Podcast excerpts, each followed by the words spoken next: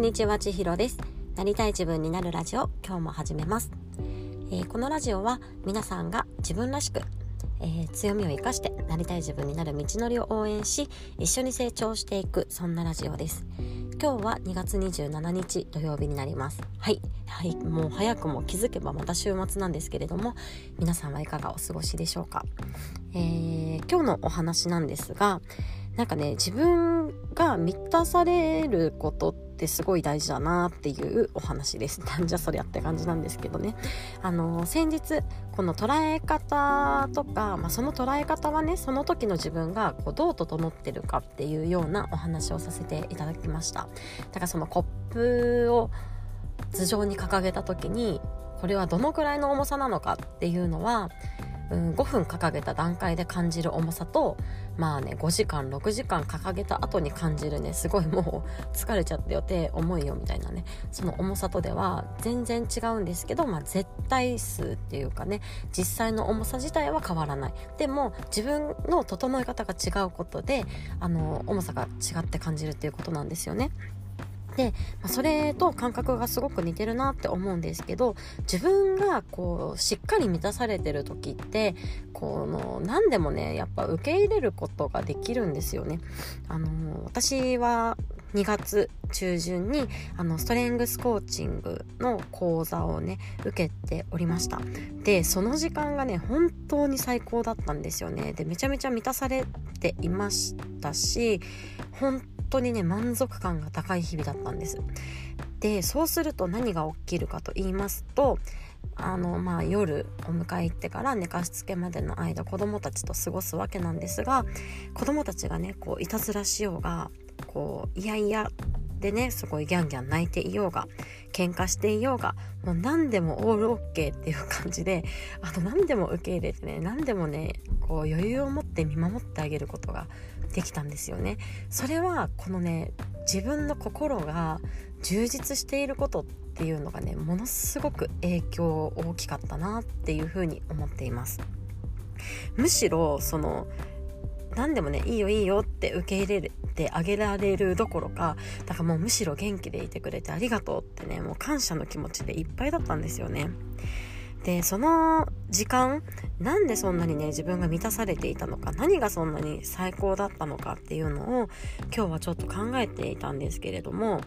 まず1つ目にあのまとまった自分だけの時間が取れていたということですね。これは、まあ、5日間がっつりですね。朝8時半から夕方の5時まで、まあ、みっちりのコースでしたので、まあ、家事とかねあと育児みたいなものはもう全部後回しで、まあ、家族に協力してもらって全て私の全てほとんどはそこにフォーカスをしてうん、過ごしていました。ちょっとしたね隙間の休憩時間とかに洗濯物干そうとかねそういう余裕はあったんですけれどもでもそんなにこうまとまった時間が取れることって本当にねいつぶりだろうって感じなんですよね。うーんなんか今までそうやってまとまった休みがあったかもしれないんですけど時間の使い方とかねそういった意味でも密度も違ったなとも思いますし特に出産をしてからはそんな風にね自分のためだけにこの長時間かける5日間を割くっていうことはねなかったですね。なのでそもそもその時間が確保できたっていうこともとっても最高だったと思います。たださっきも言ったみたいに時間の過ごし方とかねその中身の密度っていうところはかなり影響としては大きかったなというふうに思うんですけれどもどういうことかと言いますとこれがねあの2個目の何が最高だったかなんですけれどもあの緊急度は低いけど重要度が高いっていうね7つの習慣のいうところの第2領域ですねに使うっていうことですね。それをねあの徹底的にやりきることができたっていうのが本当にその充実した要因だったなだったんじゃないかなというふうに思っていてまあ今までもそれこそね丸一日自分のための休みみたいなものはありました。でもその中の時間をどうやって使っていたかっていうふうにこう考えていきますとじゃあね家事のためにこう掃除してこう食器片付けてお買い物行ったりとかしてで食事とかとってるうちにまあなんか午前中終わったなみたいな感じで。でなんかやりたいことがあってそれをやる時間をね取ろうと思いながらもなんか SNS とかをねダラダラ見てなんか時間が過ぎちゃってああもう子供たちを迎えに行かなきゃみたいなことも結構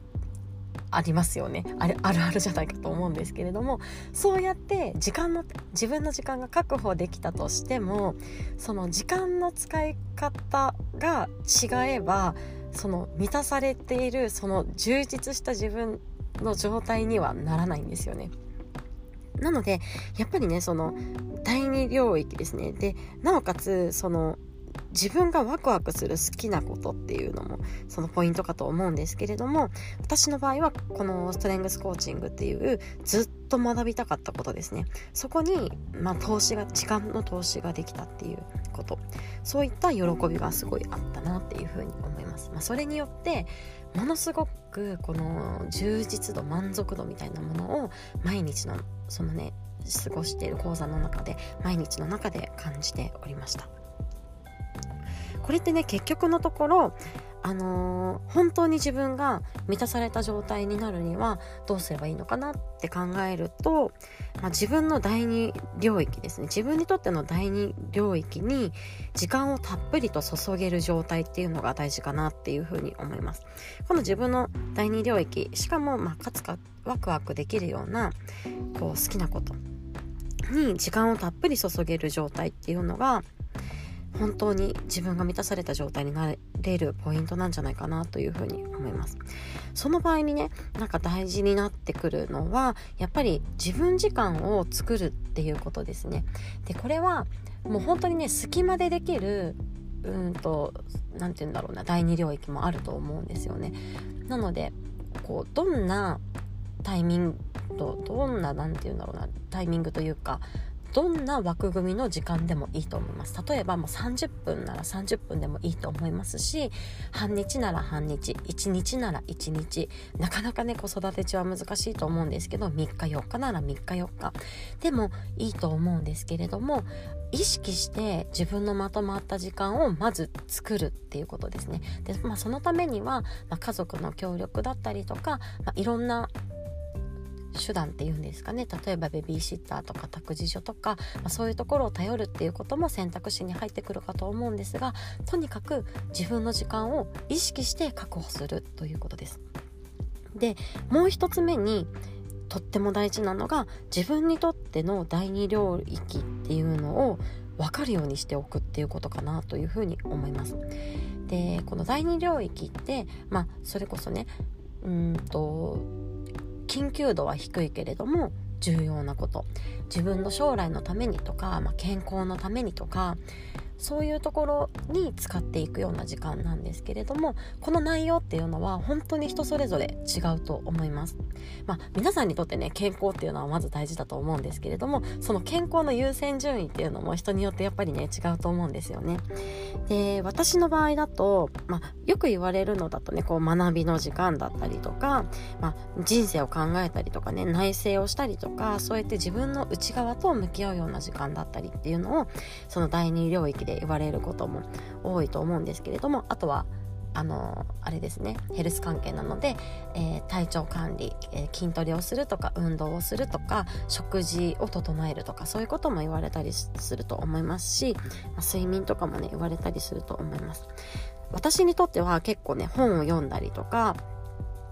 こう学びの時間っていうのもとっても大事だなって思いますしあとね気軽にできるところだとなんかね美容にかける時間ってすごくこう自分にとっての第二領域だなって思うんですけれども、まあ、美容院に行ったりとかちょっと爪のお手入れをしてみるとかあのいつもとね違う何て言うんだろうな。なんかアイシャドウ買ってみるとか買ってつけてみるとか。かそういうのもすごい私にとってはねあの自分の幸福度を高める重要な時間だなっていうふうに思っています。皆さんにとってのこの第二領域は何なのかっていうのを確保しておくことあの見えるようにしておくことで意識して時間が取れた時にそれにこう集中してやることができる。そういうことができることでその本当の満足につながりますしそういう満足があるからこそいろんなものを受け入れてうん、なんか心に余裕を持って生活できるというところにつながるのかなというふうに思います、えー、皆さんにとっての第二領域何でしょうか、えー、どうやったら自分だけの時間を確保することができますでしょうか？よかったら一緒に考えてみましょう。ということで今日も最後まで聞いていただいてありがとうございます、えー、今日また皆さんが一歩でもなりたい自分に近づけますようにではまたね。